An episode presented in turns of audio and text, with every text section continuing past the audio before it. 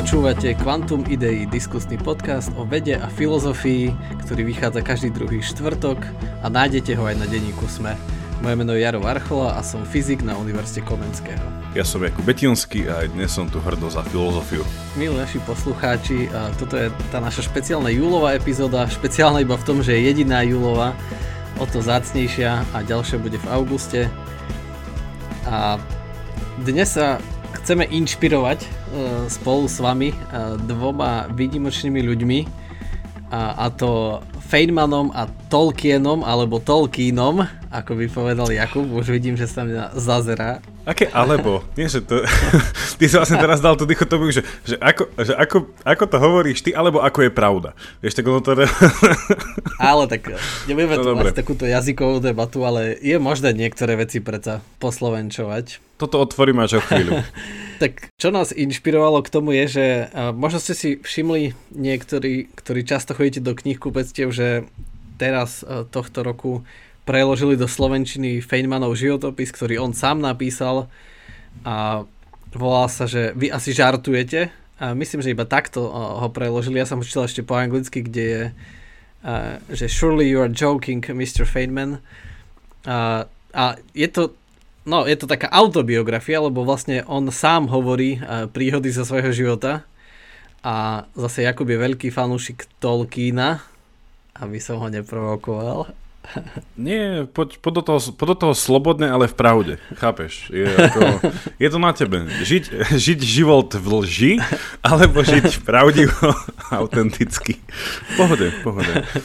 Hej, a, tak, ale ešte, ešte predtým, ako sa pustíme a, k týmto dvom a, výnimočným, a, bohužiaľ už zosnulým a, pánom, a, tak a, kedysi dávnejšie sme tu spomínali a, webov teleskop a asi ste už zachytili, že prvé obrázky sú už von. Hodíme vám aj link na oficiálnu NASA stránku, kde, kde sú aj krásne opisy tých obrázkov, lebo až tam som sa dočítal niektoré veci, ktoré som si neuvedomil iba z týchto populárnych denníkov. Napríklad iba spomeniem, že keď ste videli tú, tú, tú fotografiu, kde sa tzv. ten Stephens Quintet, čo v skutočnosti sú 4 galaxie, ktoré sa spájajú dokopy a jedna je tam akože v obraze, a, ale v skutočnosti je veľmi, veľmi ďaleko od nich, tak a, ten obrázok, originál, má 150 miliónov pixelov. A skladá sa z tisíc rôznych obrázkov a to je, že úplne šialné. A je tam uh, na tej NASA stránke je krásne opísané, že, že čo sa tam deje, čo je možné pozorovať.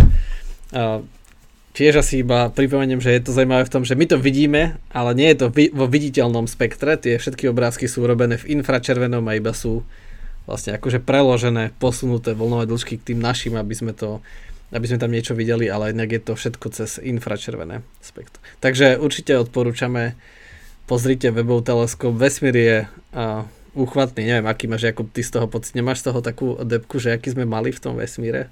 keď si videl tie obrázky. To, že ja som tiež tomu počúval pár podcastov a bolo to také zaujímavé, že, že k čomu to vedie. Niektorí ľudia takí, že aký sme, aký sme mali v porovnaní s tým všetkým. Potom um, jedna pani Američanka, teda neviem, že či to bola nejaká vedkynia alebo či moderátorka, tak táto potiahla tou, tou, tou líniou toho, že, že sa vlastne pozeráme sami na seba, že vlastne, že my sme všetci z toho istého takého Stardust alebo nejakého to vesmírneho prahu, že vlastne všetci sme jedno, hej, že to vlastne má viesť k tomu.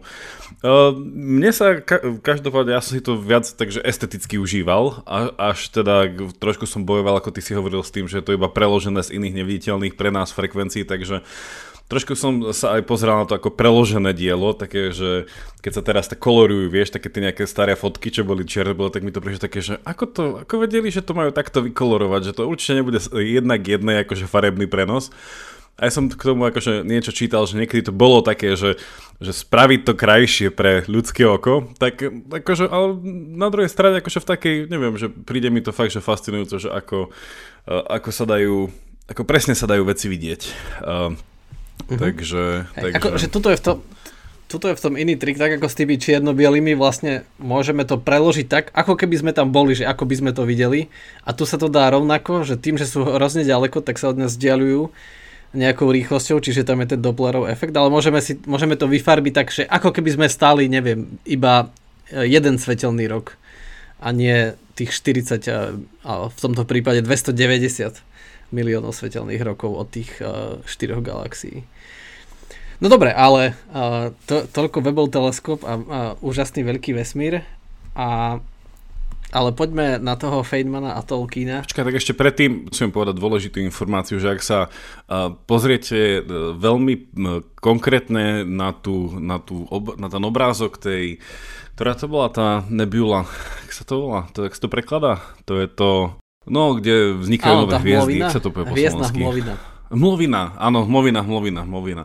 Tak ak sa pozeráte na tú, ak sa pozriete na tú fotku a dáte si akože extra, e, e, e extra budete dávať akože pozorné detaily, tak uvidíte tam, že v tejto mluvine tam vznikajú aj že noví patróni a podporovatelia nášho podcastu. Takže budeme veľmi radi, keď tam nájdete aj seba v tej hmlovine a pridáte sa už teraz žiariacim. Ja som ich tam narátal 93 k dnešnému dňu v tej hmlovine, takže k tejto našej patronskej hmlovine budeme sa tešiť, ak nás podporíte teda za, za 3-14 mesačne dostanete prístup k extra častiam, ktoré vždycky veci dajú do správneho, do správneho kontextu a všetko ešte dovysvetlia a hovoria pravdu o veciach, aké sú. Takže ďakujeme pekne, link nájdete v popise. No a Jaro, tak prečo si si vybral práve tohto pána z množstva iných ako by som to povedal, inšpiratívnych vedcov? Tak ve- veľmi nepoetický dôvod a to je ten, že som veľmi nedávno dočítal a, a, na dovolenke jeho, jeho tú autobiografiu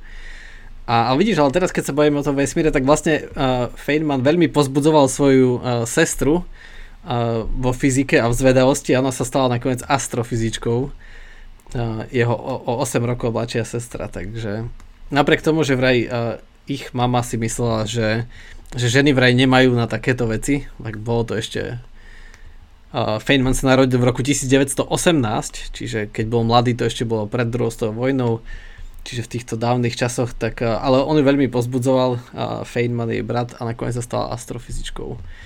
A, no tak, ale, ale okrem toho, že som to nedávno čítal, tak to bola aj dobrá kniha a ozaj neuveriteľný človek veľmi zaujímavý, možno ste zachytili, že dostal Nobelovú cenu aj za fyziku a aj v Slovenčine vyšli jeho prednášky, Feynmanové prednášky z fyziky, sú veľmi populárne medzi študentmi fyziky na celom svete a vyšli v mnohých, mnohých jazykoch lebo aj jeho kurz bol veľmi populárny, bol to taký veľmi autentický a prednášajúci, ktorý vedel zložité veci vysvetliť jednoducho. Naozaj tak aj píše v tej knihe, že niekedy máte pocit a, a ospravedlňte, že bude aj zo pár spoilerov z tej knihy, ale tak stále je tam kopu obsahu, čiže oplatí sa prečítať. Že osaj niekedy som mal pocit, že je to taký jednoduchý človek vlastne, nie že Nobelovský fyzik a tak, e, no dobre, ale tak a Jakub, e, to, ty vieme, prečo Tolkiena sme už spomínali viackrát, aj posluchači možno už počuli tvoju sériu, ak nie, tak odporúčam, výborná séria o filozofii pána prstenov na inom nemenovanom podcaste Jakubovom. Myslím, že tieto epizódy sú ešte staršie ako Quantum Idei. No ale tak sa ťa spýtam rovno, že, že ko, koľko si čítal Tolkienových životopisov? Um, ten jeden oficiálny, teda ktorý e, dostal Carpenter, teda Henry Carpenter dostal aj e, Nejako sa to presne volá, že keď, e, že keď životopis sa zostane v rámci rodiny povolenie sa rozprávať, asi nejaký že autorizovaný alebo také niečo, alebo licencovaný. Čiže tento a potom som, mám, pozerám na políčke, že mám tam nejakých 5 e, kníh, ktoré sú také, že mapujú rôzny aspekt jeho života, že to nie je taký sumarizačný životopis, že od začiatku do konca, ale pozerá sa na niečo, napríklad, že jeden je, alebo viacero je o Inklingoch, vlastne o tej literárnej skupine krčmovej, ktorú mali spolu. Eh, ďalší životopis tam ktorý mapuje korelácie s vojnou v jeho diele a v jeho živote. Čiže už sú také, že potom, že špecifické, ale mám tam, hovorím, že knihici nejakých, nejakých do 5. Ale ja som sa, teda aj mám tu pred sebou a teraz normálne som to pozeral, že, že či sa to dá ešte kúpiť a sa mi zdá, že už je to vypredané, ten český preklad tohto konkrétne, čo sa volalo, že G.R.L. Tolkien životopis 2017, čiže sa to dá zase raz kúpiť asi iba v angličtine. A Takže toľko to životopisov, ale že podľa mňa ten životopis, že ešte k čomu sa teraz vraciam častejšie sú jeho listy. Je taká zbierka, vlastne to dal dokopy tiež tento Carpenter. Um, zbierka jeho listov, kde dovysvetľováva alebo hovorí o takých či už random veciach a čisto teda, mimo toho, aby som išiel do že obsahu tých listov, že príde mi to fascinujúce. Aj minule som sa s niekým o tom rozprával, že, že to ako keby dneska vyšla, že zbierka tvojich e-mailov. Vieš, nejaké také, že tvoje tie e-mailové vlákna, alebo že moje tieto t- tweety, alebo moje facebookové, že no, však to nemenovaný politik to už aj vydal, svoj sumár, sumár najkvalitnejších vecí so, so, sociálnych sietí. Ale čisto, že tá kultúra vtedy, že, že si viac menej na každý list, ktorý si dostal, si odpisoval, mal si akože normálne k tomu akože sekretárku, ktorá ti to, alebo sekretára, tady asi sekretárky skôr, ktorí ti to dávali dokopy a potom si pol dňa zabil tým, že si v rôznej dĺžke písal alebo teda diktoval niekomu, kto ti nástroji že prepísal. Čiže, čiže toto mi príde um, že za, a že mali za, aj takú že... položku, že spam? Že myslíš, že tie sekretárky ah. dávali niektoré veci že do spamu? Že vieš, Podľa... taký šuflík, že spam. Podľa mňa tým, že sa vtedy kurilo iba pevným palivom, tak to nebola položka spam, ale taká položka, že za kur. Alebo také rozpaľováky, vieš, že papier na začiatok, tak to bola iba taká, že, také, že to, boli tie, to boli tie najviac enlightening tieto listy, že tie akože zažerili ako prvé.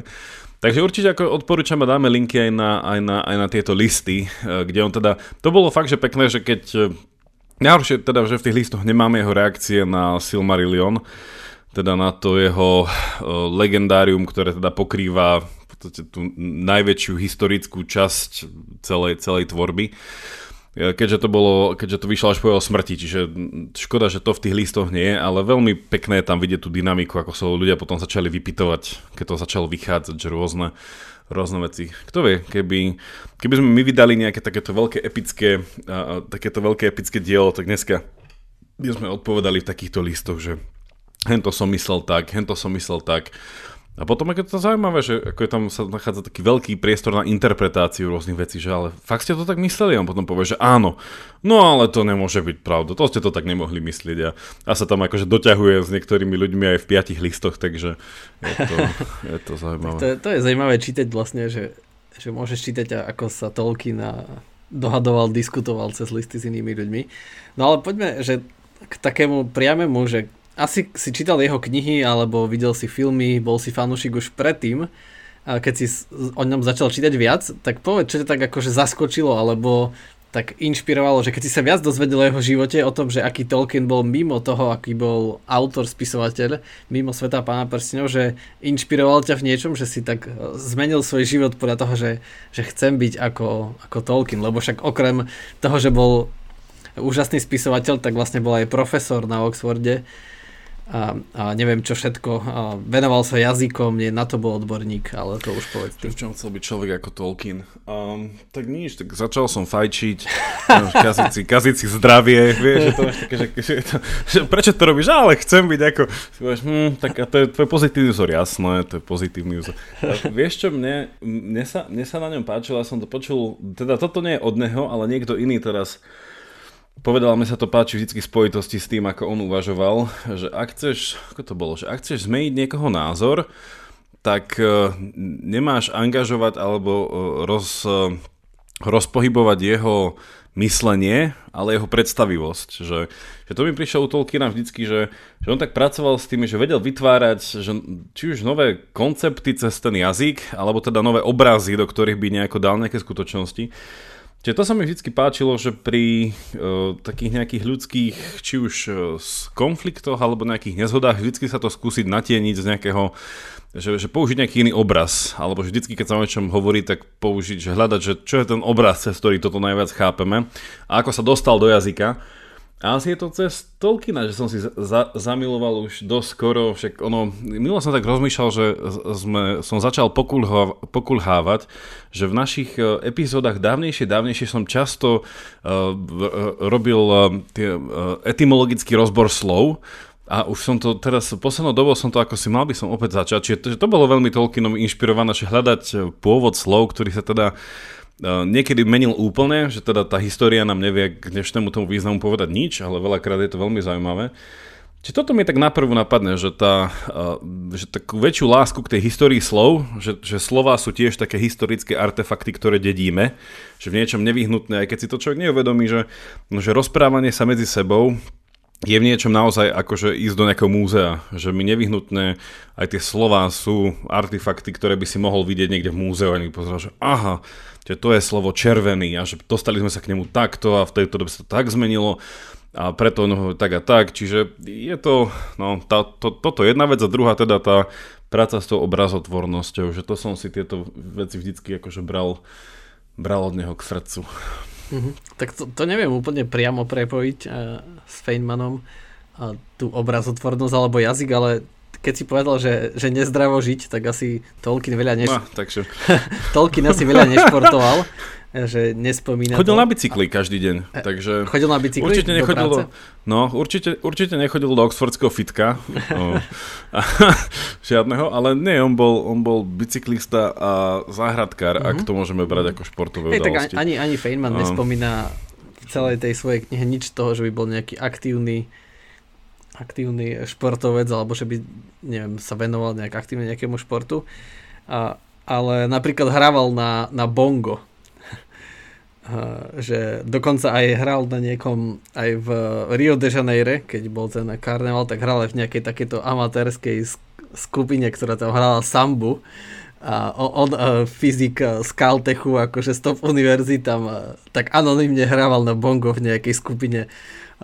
Akože tie jeho príhody sú ozaj, ozaj niekedy šokujúce v tom, aký bol taký bezprostredný a úplne autentický mne sa strašne páči, a však potom kľudne ma prerož kedy a povedz, že keď to niečo nachádzaš rovnakú črtu aj v Tolkienovi, aby sme sa tak spolu inšpirovali všetci, že či to nie je náhodou črta, ktorá robí ľudí výnimočných, že Feynman bol absolútne autentický a priamy človek. Že keď ho vyzvali niekde niečo hovoriť a on proste vždy povedal to, čo si myslel, aj keď to bolo celému publiku nepohodlné. Napríklad uh, veľa času strávil v Brazílii aj na brazilských univerzitách a tak a keď zistil, že vlastne ako tam nefunguje ten univerzitný systém a že ako vlastne tí študenti sa niečo učia od repocu na skúške, ale vlastne nevedia o čom to je, tak ho pozvali, aby povedal o tej skúsenosti pedagogickej a on tam pre by to tak akože úplne napriamo dal a povedal vlastne, že to absolútne nefunguje. Že jediní dvaja študenti ktorí niečomu rozumeli, že aj ty, ten neskôr zistil, že aj oni predtým študovali niekam, niekde inde, nie v Brazílii, tak takto to tam úplne zrušil. A nakoniec sa to stretlo s pozitívnym ohlasom, že, že tak sa začala vraj taká diskusia, že aha, musíme to zmeniť, asi to nefunguje. A tak, tak akože takých príhod je viacero, napríklad keď ho pozvali, aby sa vyjadril k učebniciam pre mládež nejaký v Kalifornii v komisii, tak keď, keď zistil, že proste zobral to úplne poctivo a úplne priamo že proste žiadne hranie sa na to, na to a, a povedal napriamo.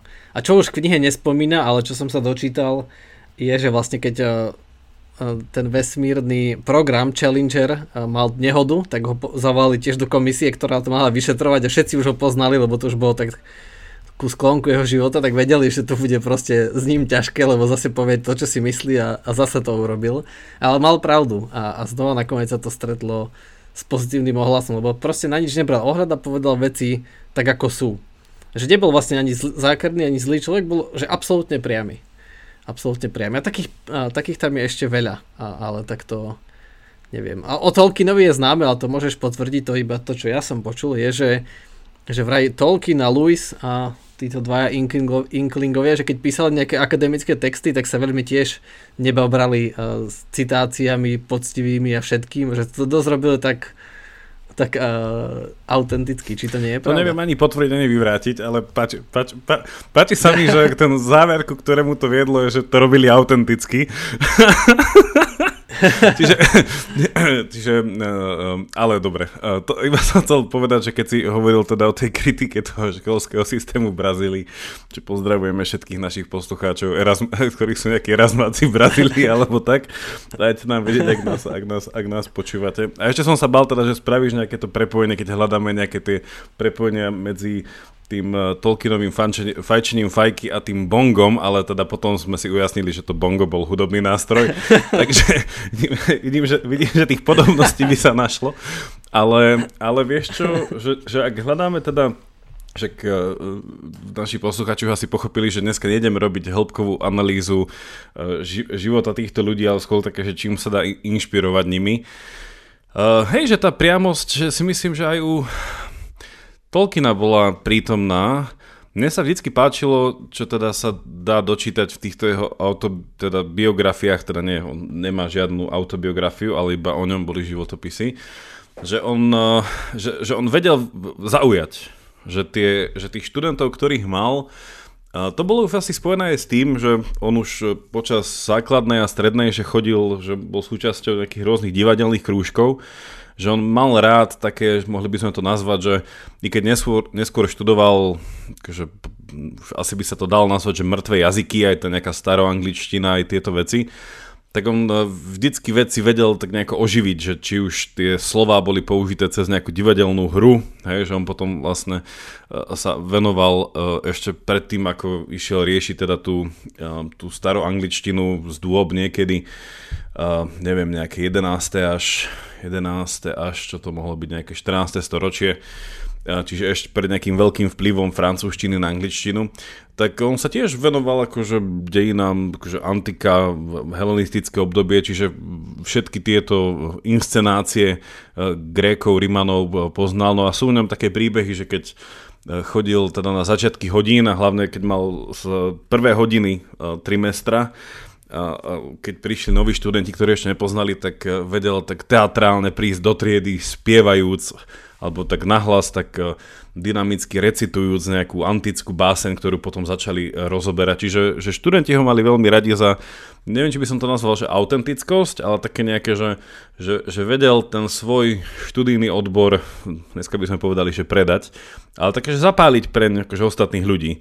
A, že vtedy si človek mohol povedať, že fú, že prečo by som ja nešiel študovať nejakú starú angličtinu, ktorú použijem hlavne vo výskume niekde medzi uh, Bratislavou a Košicami, že určite tam niekde sa nachádza nejaké, nejaké stredisko staroanglického um, Čiže že, že, a opäť mi to príde také, že vedel, že v tých ľuďoch takže naštartovať tú imagináciu, tú obrazotvornosť, že, že dá, to, dá, dá to nejako do pohybu a že že to mi príde inšpiratívne. Feynman bol tiež veľmi obľúbený u svojich študentov, tak to je asi taká čerta, že a tí profesori, ktorí... Nedá sa, že by si nebol obľúbený, lebo neobľúbený...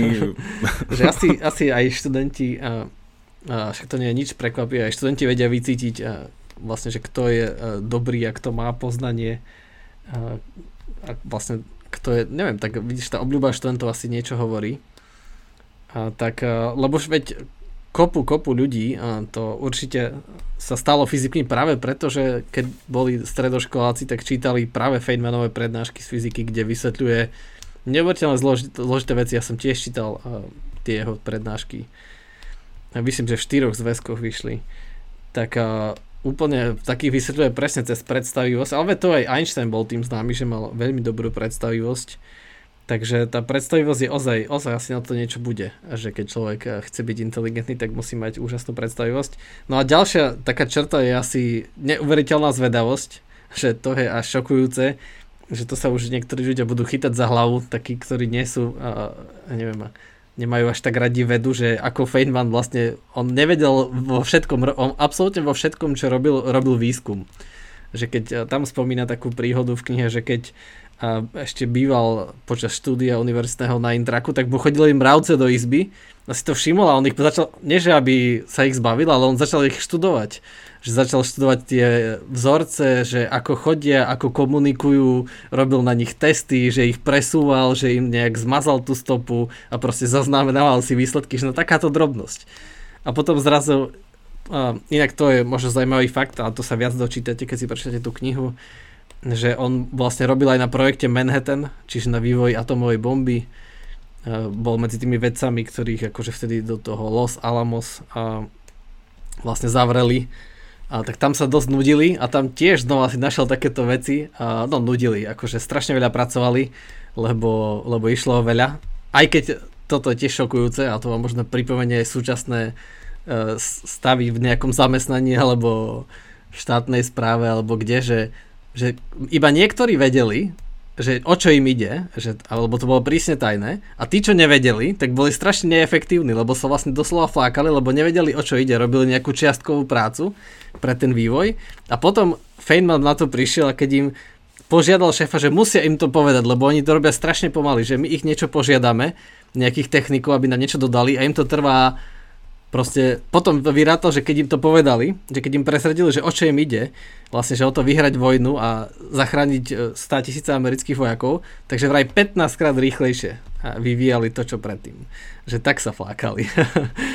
tak, e, no a tam, tam, ako bol v tom Los Alamos, tak tam zase e, vtedy ešte všetky informácie boli v papieroch, tak sa zamykali do trezorov a on uh, vlastne sa stal známy aj tým v tej komunite, že on vedel vlastne všetky trezory pootvárať, lebo ich študoval, lebo proste videl, že tam je nejaký trezor a chcel prísť na to, ako funguje. Proste je tu nejaká hádanka a že ako sa na to dá prísť, ako, že je nejaká možnosť, ako na to rýchlejšie prísť, no a on proste to venuje sa tomu v tej knihe a opisuje, že ako na to prichádzal. Čiže a takých prí, príbehov tam je viac, že vlastne nikdy nevychádzal z tej svojej, že proste to je taký um, ako niekto je akademik akože dňom i nocou 24 hodín denne, tak toto je proste taký vedec, že nikdy neprestáva byť vecom, že hoci čo na čo narazí, tak to musí skúmať, že proste nikdy neprestáva pracovať, nikdy neprestáva rozmýšľať, byť zvedavý, že to nie je niečo, čo začne, keď otvorí dvere kancelárie, ale že to je non-stop, non-stop. Že každá hádanka bola pre neho iba iba výzva alebo otázka času, tak to som chcel povedať, že, že, že všetko videl v niečom, ako niečo sa chcem naučiť, ako to funguje, čo je tam skrytý nejaký ten kumš, ktorý ešte neviem. Takže s tými mravcami, no neviem, a to, akože keby ich, keby ich akože úmyselne priživoval, to by si potom robil akože veľmi takú, ako by som to povedal, že neko, ne, nekontrolovanú uh, túto uh, vý, výskumnú skupinu, ale, ale hej, no a čo ty vieš, možno bol nejaký, nejaký amatérsky tento deratizer, možno akože vyštudoval nejaké ich slabiny, ako, ako, ale nie, možno, podľa, podľa mňa, taká romantická predstava sa mi páči, že on iba im tak zmenil uh, návyky životné a vlastne tie mravce potom usúdili, že tam nechcú už bývať a Presne. že ich presmeroval niekde. Nechceli byť súčasťou experimentov. Ale Nepačilo rozmýšľam, že sú... Bolo, bolo, bolo, bolo v tej knihe uh, niečo aj o jeho vzťahu k náboženstvu? Lebo však u Tolkiena sa to teda, však to je také, bohužiaľ, že verejné tajomstvo, úplne, že v, v plnej metafore to, tohto slova, že, že častokrát si ľudia, že je to až tak očividné, že na to zabúdajú, že vlastne Tolkienové dielo bolo inšpirované jeho katolicizmom, že aký bol vo všeobecnosti, eh, vo všeobecnosti eh, Feynmanov, ak, ak niečo sa tam dalo dočítať, že názor k náboženstvám, či bol veriaci, alebo bol no, nejaký zarytý skôr, ateista. Skôr bol asi ateista, ale nikdy to tam ne, nespomína úplne explicitne. Veľmi sa tomu nevenuje a ale nie, nie som narazil, čo samozrejme v knihe nie je, že vraj aké boli jeho posledné slova pred smrťou, tak to iba ukazuje, že Feynman proste, že vraj povedal, že, že nechcel by som zomierať druhýkrát, je to strašná nuda. že to vraj povedal, že to sú vraj jeho posledné slova. To úplne akože z toho, čo poznám z jeho, jeho, z jeho rozprávania a z prednášok jeho prílež, že úplne ho to vystihuje proste, že stále sa musel niečím zabávať a to je to, že všetko bola presne, ako si povedal, nejaká hadanka, výzva celý svet a proste zomieranie bola nuda. Tak, a, on, a, vie, a, viem, a vieme, že ako zomieral? Že či bol, či bol doma, či bol v nemocnici, či zomieral na nejakú chorobu, či len na ne, Neviem, či bol doma alebo v nemocnici, ale bol, uh, akože boli okolo neho uh, blízki ľudia a zomrel na rakovinu. Mal takú zriedkavú rakovinu, mal 69 rokov, keď zomrel. Bola tam jeho, jeho tretia žena, bol uh, trikrát ženatý, uh, ale prvá, prvá žena mu zomrela na tuberkulózu a čiže to je také, že toho tak poznačilo v tom osobnom živote, že keď chce, ste zvedaví na také osobné veci, tak o tom veľmi málo rozpráva. A, a to asi je preto, že vlastne iba 4 roky bol ženatý a jeho prvá žena zomrela, potom bol druhýkrát krátko a s poslednou ženou bol 28 rokov až do smrti, čiže a nejak tak, ale že ne, nehovorí o tom veľa asi, pretože to bolo príliš e, negatívne. Tro, trochu hovorí o tej, o tej prvej žene. Takže hej, že to, to bolo také, že taká, takáto akože silná udalosť, že bol ešte vlastne veľmi mladý uh, uh, mladý manžel, keď uh, vlastne prišiel manželku, že to je také, že toho určite poznačilo v osobnom. Čiže potom aj preto bol taký možno, uh, že on sa správal tak ako väčší študent, tak študentský, že ozaj chodil do Brazílie, učil sa hrať na bongo, učil sa uh, maľovať, že dokonca jeho vy, uh, nejaké boli robil hudbu do nejakého divadla, aj keď bol amatérsky hudobník, jeho obrazy boli niekde vystavené. Proste bol neuveriteľne zvedavý a všetko možno začínal, bol tak strašne ja, te, Teraz mi napadlo, že keď nám naša posluchačka Jaruš, keď nám robila tú ilustráciu nás, nás dvoch a bolo to také klasické, že nie, že vedec má jablko a filozof má lepku, takže nový update bude, že ja mám v ruke fajku a ty máš bongo. že inšpirovaný, že, že, že, že, ktorý, že aby sme tak pretavili tú našu identitu aj skrz to, že ľudí, ktorí nás, ktorí nás inšpirujú, ale že ja keby som mal akože ešte zo samotného Tolkiena, že niečo, čo by ma mohlo asi viacej inšpirovať a viem, že on v tomto bol o, že on tým žil, tak je to taký, že ešte väčšia, teda, že, že čo ja by som si od neho chcel zobrať ešte viac, je také, že nejaká akti, aktív, aktívna práca s dejinami, alebo nejaká ešte väčšia láska k, nehovorím priamo, že k dejepisu, ale k celkovo, že e, vidieť um, hist, historiografiu ako humanitnú takú živú vedu, plnú akože príbehov, narratívov, ktoré podliehajú interpretácii a je tá pravda, ktorú to komunikuje častokrát že, že až príliš taká ľudská, osobná, čiže sa nedá nejako uh, až do tých faktov prepísať. A že on toto mal ako, že nevyhnutne videl, že my sme jednoducho, že, že ľudia ako ľudstvo, že je že istá, istá entita na tej časovej osi a teda nevyhnutne historická že máme svoje dejiny, vychádzame z nich, niečom nás predurčujú v niečom, na druhej strane je tam stále element náhodilosti. A to, že v dvoch veciach sa na to pozerám, že jedna je tak samozrejme, že poznať vlastne dejiny, hej, že či už tie krátke slovenské, alebo celkovo, že uh, tie, tie dejiny ľudstva ako takého. A potom aj ten rozmer, čo by sa dalo nazvať skôr takom Heglovom duchu tej to, to, tej filozofie tých dejín, že, že ako vidíme, že, že, že, kam nás, že kam nejako smerujeme, hej, že a ten si iba tak sa spýtať, že či je ten smer niečom e, predurčený alebo tak, no a Tolkien má tam tú takú zaujímavú o, teóriu, o, ktorá vychádzala teda aj z jeho kresťanskej viery a on to vlastne najlepšie je to spracované v tej eseji o rozprávkach on, on, on fairy stories, kde hovoril, že ten koncept tzv. tej, že EU katastrofy, že vždycky, a to je vlastne že pre neho dôvod, že prečo ako malé deti čítame rozprávky a prečo rozprávky ako žáner tu majú byť vždy. Že vlastne, že učiť sa, že je nejaký rozmer toho, že vždycky e, to dobro vyhrá nakoniec. Hej, že tá EU katastrofa je, že, že radosný, ako EU, ako eufória, a, a, že to radosný zvrat, ktorý síce je vytúžený, ale nikdy nie, nie je nejakým spôsobom istý. Že je to, akože nie je to úplný, že deus ex machina, že nie je to akože random, že zrazu by sa niečo stalo, ale že, že, že pre neho to vychádzalo, hovorím, že ešte raz z toho kresťanského kontextu, že nejakým spôsobom, že v svete je nejaká prozreteľnosť, ktorá veci riadi. No a toto akože on chcel cez tie rozprávky a ten dôraz na tie rozprávky, že, že keď na toto zabudneme, tak buď nám hrozí úplný že fatalizmus, um, z ktorého sa nejaký... Ale sa to nás tak asi obratom vracia k našej diskusii o slobodnej vôli, ktorú sme tu mali pár... Taká, sa z toho utvorila taká miniséria. Ne, ne, e, spo, spoči, spočiatku sme ju neplánovali, ale taká vyklula sa z toho taká miniséria. Uh, a na, na jednej strane, hej, že ten, ten nejaký ten náš taký grécky fatalizmus a na druhej až taká nejaká veľká ako to povedať, toto plávanie v takej tej neurčitosti, náhodnosti a v tom šťastí, že sme v podstate, že opäť raz v rukách tej antickej šťasteny, ktorá si nás tak bude podávať z jednej strany. Ale hovorím, že, tieto, že tento cit, ktorý že u Tolkiena to išlo ruka v ruke teda s tou vierou, ale každopádne si myslím, že v takom, uh, takom viacej sekulárno-humanitnom rozmere by sa to dalo interp- interpretovať, že že vidieť človeka nevyhnutne ako človeka dejinného. Že jednoducho, že sa posúvame, je nevyhnutné vedieť o svojich dejinách a fakt, že a, poučiť sa z nich a, vidieť aj seba ako človeka, ktorý sa stále učí na chybách, teda nielen druhých, ale teda aj tých veľa, veľa generácií mm, dozadu. No, tu, no. tu mi napadá také prepojenie medzi Tolkienom a Feynmanom, ktoré asi nie je ničím prekvapivé, ale zároveň podľa mňa dôležité, že že jasné, že Feynman bol v niečom taký klasický vedec, že nerozmýšľal nad filozofiou a nad dejinami tak, ale že tiež e, vo všetkom, čo robil a vlastne ako sa pozeral na svet, aj to, že všetko bola hádanka, že vnímal svet ako rozumný. Že proste svet je racionálna hádanka, ktorú je možné vylúšiť.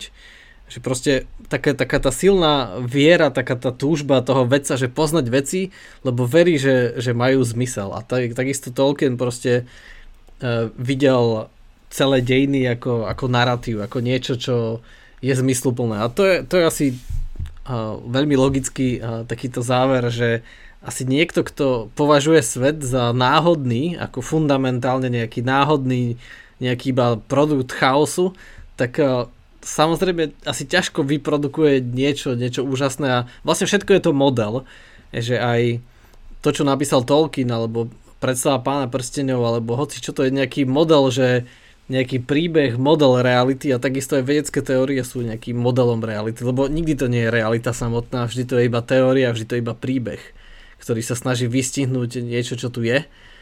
A, a to je také asi to silné vnímanie toho sveta, že, že svet ako niečo rozumné, niečo poznateľné, niečo, čo, čo dáva zmysel. Ako Tolkien asi, jemu to dával zmysel ako príbeh, Feynmanovi možno ako, ako systém rovníc, ale, ale stále niečo poznateľné. No. Ale, ale stále to vnímal ako hádanku, veď te, ten jeho výrok prochádza práve od neho, od tej kvantovej teórii, že, že keď ja, niekto hovorí, že tomu rozumie, tak e, buď nerozumie slovo rozumieť, alebo kvanto, tomu, čo je kvantová teória.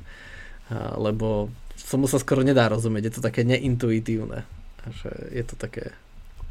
Ale, ale nejako to funguje, je to, tak, je to že úžasné, je to fascinujúce len ale neintuitívne. Tak ešte... Uh, ako, prepáč, skočiť no? do toho, ako, ako on chápal kvantovú teóriu? Ktorú z tých interpretácií on mal radšej? No, no niektoré interpretácie ešte neboli tak rozšírené za jeho života, uh, takže asi, asi bral tú klasickú Kopenha, uh, akože Kopenhagen, kodanskú interpretáciu a že vlastne je to také z- zakryté uh, závojom tajomstva, že prečo je tá mačka živá alebo mŕtva, čiže my si myslím, že sa priklanilo k tomu, že nebol za nejaké to riešenie tých skrytých parametrov alebo paralelných vesmírov. To ešte vtedy nebolo veľmi populárne. Ešte tomu chýbala nejaká matematika, ktorá by to vôbec spravila uveriteľným. A takže tomu sa až tak nevenoval. Ale, ale veľa robil akože elementárne častice, nanotechnológie napríklad. A on prišiel bol jeden akože úplne z prvých, ktorí začali používať tento pojem. Čiže tiež však robil na atomovej bombe, čiže štiepenie jadra. A jeho školiteľ bol John Wheeler, ktorý prišiel vlastne s termínom čierna diera a ktorý bol taký menovateľ, vidíš, ten bol taký, uh, ako, neviem ako sa povedať, nie ale ten, čo vymýšľal nové slova. On prišiel, že kvantová pena, uh, čierna diera, červia diera, to všetko vymyslel Wheeler, ktorý bol Feynmanov školiteľ a vlastne ten Wheeler je známy tým, že mal asi 46 PhD študentov, čo nemal žiaden profesor fyziky. Uh, asi nikdy, alebo aspoň na tej univerzite sa spomína. A, aj, a zaujímavé je, že jeho študent bol aj Kip Thorne, to je ten fyzik, ktorý navštívil Slovensko nedávno, ktorý robil vlastne vedu k filmu Interstellar. Tak aj on bol študent uh, Wheelera, takisto ako Feynman. Tak je to už taký mhm. starší pán. Ja iba, ja iba doplním, že čo, človek, ktorý vymýšľa slova, sa v tom pravom uh, význame uh, toho slova nazýva, že ideológ. vlastne on, uh, lebo vlastne tú ideu uh, nejakým spôsobom uch, uchytí. Čiže, ale tak to sa dá aj kritizovať, nie, že ľudia, ktorí sú veľmi ideologicky podmasaní, vymýšľajú nové slova, aby nimi menili realitu mm-hmm. a potom dávajú tie. Hej, hej. No toto je skôr, no, vymy- hej, to, to je zaujímavé, no. Ale toto je skôr také vymýšľanie slov takých nových, že sa objaví nejaký nový koncept a aby sme ho ne, neopisovali dvoma vetami, tak vymyslíme nejaké dvojslovné spojenie, alebo... Už je to v rámci tej ideológie. Hej. Čierna diera. Hej. On si to zrazil, ten svoj svetonázor, takže v rámci toho to dáva zmysel. Hej, hej, v rámci toho to, to dáva zmysel. Čiže v tomto by aj Tolkien bol ideológ. taký, že tie, tiež mal tú svoju ideovú sústavu tých ideových prvkov, no a už nejakým spôsobom tie vzťahy popisoval. Mm-hmm No ale vidíš, ja, Jakub, ja som no. zvedavý vlastne, však teraz keď ťa, keď ťa tu mám a sa práve o tom bavíme, tak a, že všetci poznáme Pána prstenov, alebo Silmarillion, alebo Hobita, no ale v akademickej sfére, však keď Tolkien bol profesor na Oxforde, že, že čo bol taký jeho uh, taký jeho príspevok, alebo neviem, jeho kniha taká vedecká, alebo publikácia, že s čím on takým prišiel. A určite toho nebolo málo, určite s niečím áno, ale že čo také nám môžeš? Neviem, či má konkrétne, že knihu ako nejakú monografiu, lebo podstate, že v, tých, v, tej, v tej dobe ono skôr sa aj v tej, v tej anglosaskej kultúre um, akademickej fungoval na zbierkach esejí, že vlastne sa robila viacej eseistika, čiže to, toho má dosť.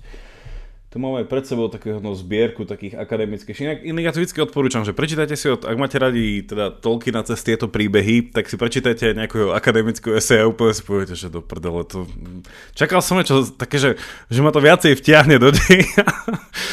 a on mal, že dalo, dalo by sa to opäť prístupniť, keďže on aj v tej akademickej činnosti uh, sa venoval v podstate príbehom, však ktorý sa nedalo, lebo tie, tie jazyky sa nevyhnutne študujú cez nejaké texty a tie texty vtedy uh, svojím spôsobom nedalo sa byť, to neboli nejaké príbehy.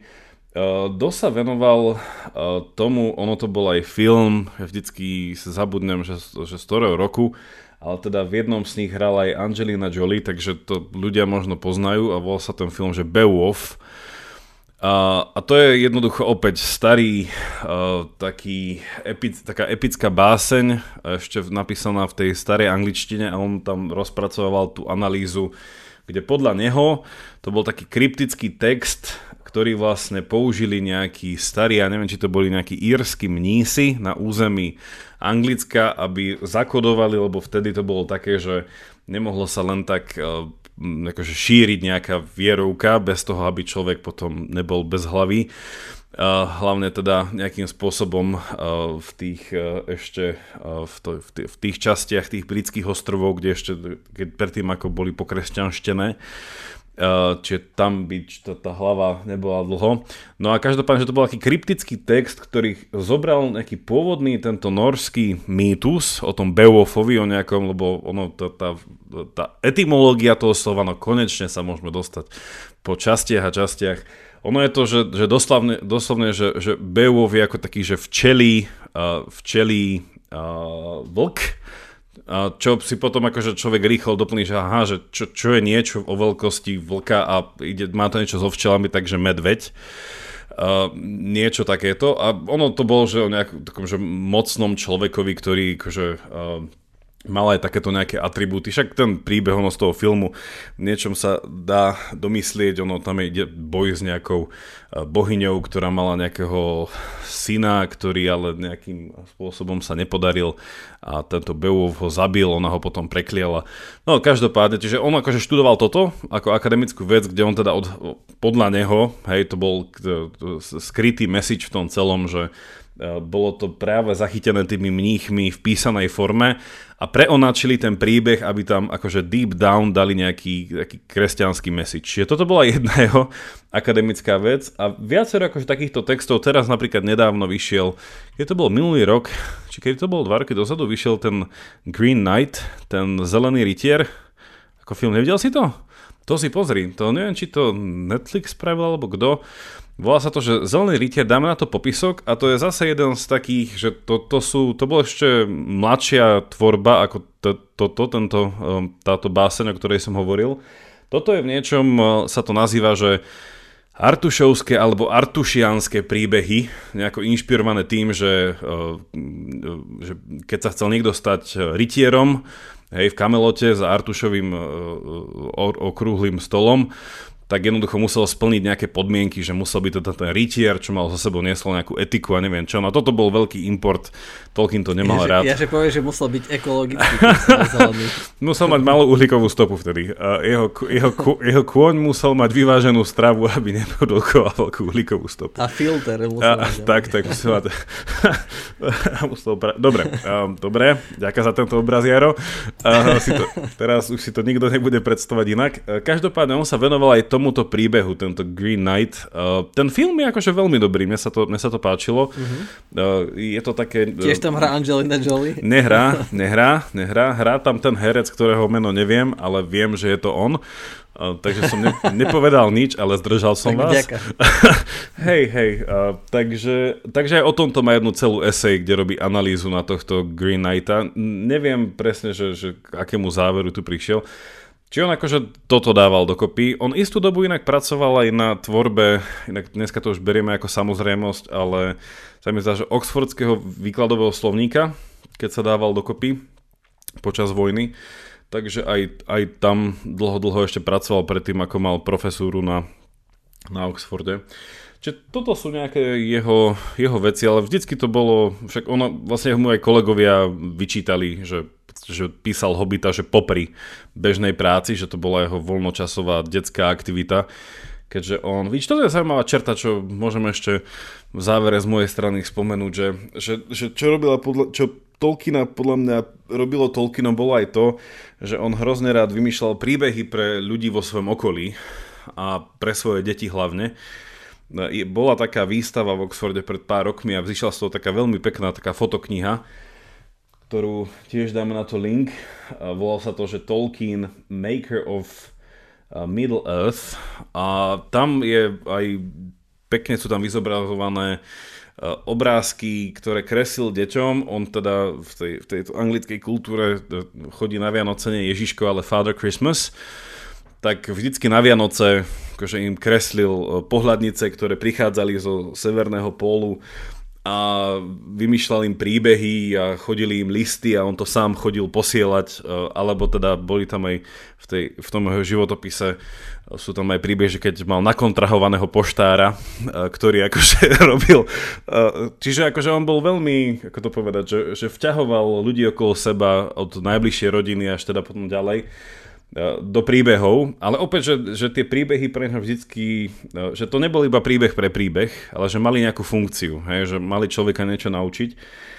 A potom on, akože keď sa, e, keď sa ho pýtali, však to aj v tých listoch bol na viacerých miestach, že keď boli také tie diskusie o tom, že teda, že ako je, že, on, že ako to môže byť, že veriaci hej, a tak ďalej a že či tie, tie jeho príbehy nie sú iba taká nejaká mytológia, ktorá sa nikdy nestala a je to len také akože taká, taká, taká fantazy. Lebo však ono v niečom sa dá povedať, že, že Tolkien s pánom prstom vymyslel ten žáner fantasy, v niečom v literatúre minimálne, určite nie vo filme. A, no a tak on tak odpovedal v tomto, že, že, že, že, ten, že ten kresťanský príbeh, ako ho on chápe, je že jediný mýtus, ktorý sa naozaj stal. Hej, že on vlastne pozýval ľudí, aby študovali príbehy preto, aby rozlišovali tie, že ktoré iba nám na niečo odkazujú a chcú nás ako metafora o niečom naučiť a potom hľadať príbehy, ktoré sú že, že pravdivé, ktorých je minimum, ak vôbec. A teda keď sa tam ešte dá, lebo každý príbeh niečo má tu mytolo, ten mytologický rozmer, že, aj, že ľudia to môžu aj na sebe otestovať, že vždycky, keď niekomu hovorím, že čo som robil, mám tendenciu robiť za seba hrdinu toho vlastného rozprávania, tak nejako si odpúšťať, hej, že isté veci a prezentovať tie svoje úspechy takým spôsobom, že ú, fakt, to tak, no, no, tak sa mi to normálne podarilo. Ani som nevedel ako a normálne je epický hrdina, ty kokos. takže, takže v tomto akože Tolkien bol hrozne zaujímavý, že vťahoval naozaj ľudí okolo seba do, do príbehov a sám sa teda snažil rozlišovať príbehy v zmysle, že nejaká tá edukatívnosť tých príbehov a majú komunikovať niečo, že celý ten pán prstenov ako táto epické, toto epické dielo. A potom mám si príbehov, ktoré, na ktorých sú vystávané náboženské tradície. Že pokiaľ to je príbeh a ktoré z tých príbehov sa reálne mohli stať. Takže to bola taká jeho ana- te- te- textuálna analýza, ktorú preniesol aj do svojho života. Uh-huh. Tak to, toto je dobrá a, veľmi silná črta, ktorou to môžeme zakončiť, že, že keď je človek tak preto zapálený a má takú vášeň napríklad ako Tolkien pre príbehy a Feynman pre vedu, pre fyziku, že sa o to musia podeliť presne ako Tolkien, ako nám Jakub povedal, že vlastne písal a rozprával a šíril tie príbehy všade, tú lásku k príbehom, tak Feynman bol takisto, presne tomto sú títo ľudia takí úžasní, že sú takí autentickí a úplne zapálení pre tú vec, že ju musia šíriť ďalej, že to proste kade chodia a tade šíria tú svoju e, lásku k tomu poznaniu, k tým príbehom. Tak to je, to je fajn. A, tak e, dúfam, že, že aj vy ste sa v niečom inšpirovali a určite s Jakubom odporúčame prešiať si tie knihy. Uh, Feynmanov životopis je taký veľmi ľahký na čítanie, hovorím, je to taký jednoduchý človek, ktorý vlastne akože veľký vedec, ale hovorí tak úplne autenticky, jednoducho o svojom živote, alebo Tolkienov životopis tak určite to odporúčame a takisto uh, odporúčame stať sa patronmi. Musíme prekonať už tú symbolickú stovku, tak uh, to by bolo fajn. Dobre, tak vďaka, že ste nás počúvali, tak pekné leto ešte. Čeknite ten eh, webov teleskop, aký sme mali v tom veľkom vesmíre a užívajte leto, majte sa. Majte sa pekne a zostaňte s nami teraz do extra časti, kde odhalíme neodhaliteľné, to čo ani webov teleskop nikdy neuvidí, takže počujeme sa tam. Tak, toto je, to je clickbait. No už, klikajte, klikajte. Počuješ, počuješ to klikanie, Jaro? Počuješ to klikanie, ako ľudia klikajú na ten link Patreon, to je krásne.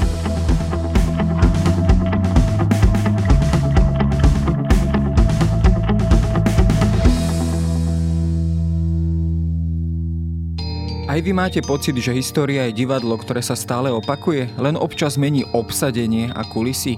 Alebo skôr pozeráte na minulosť ako na mnohovrstevnú skladačku a záhadu, ktorá vás vťahuje a láka objavovať neznámy svet? Alebo sú dejiny len výmyslom tých, ktorí o nich hovoria? To je len zo pár otázok, o ktorých budete premýšľať pri počúvaní pravidelného podcastu Dejiny denníka SME. Odpoveď vždy nedostanete, ale už hľadanie a objavovanie je zážitok. Moje meno je Jaro Valent a každú nedelu sa spolu s hosťom vydávame na túto poznávaciu cestu.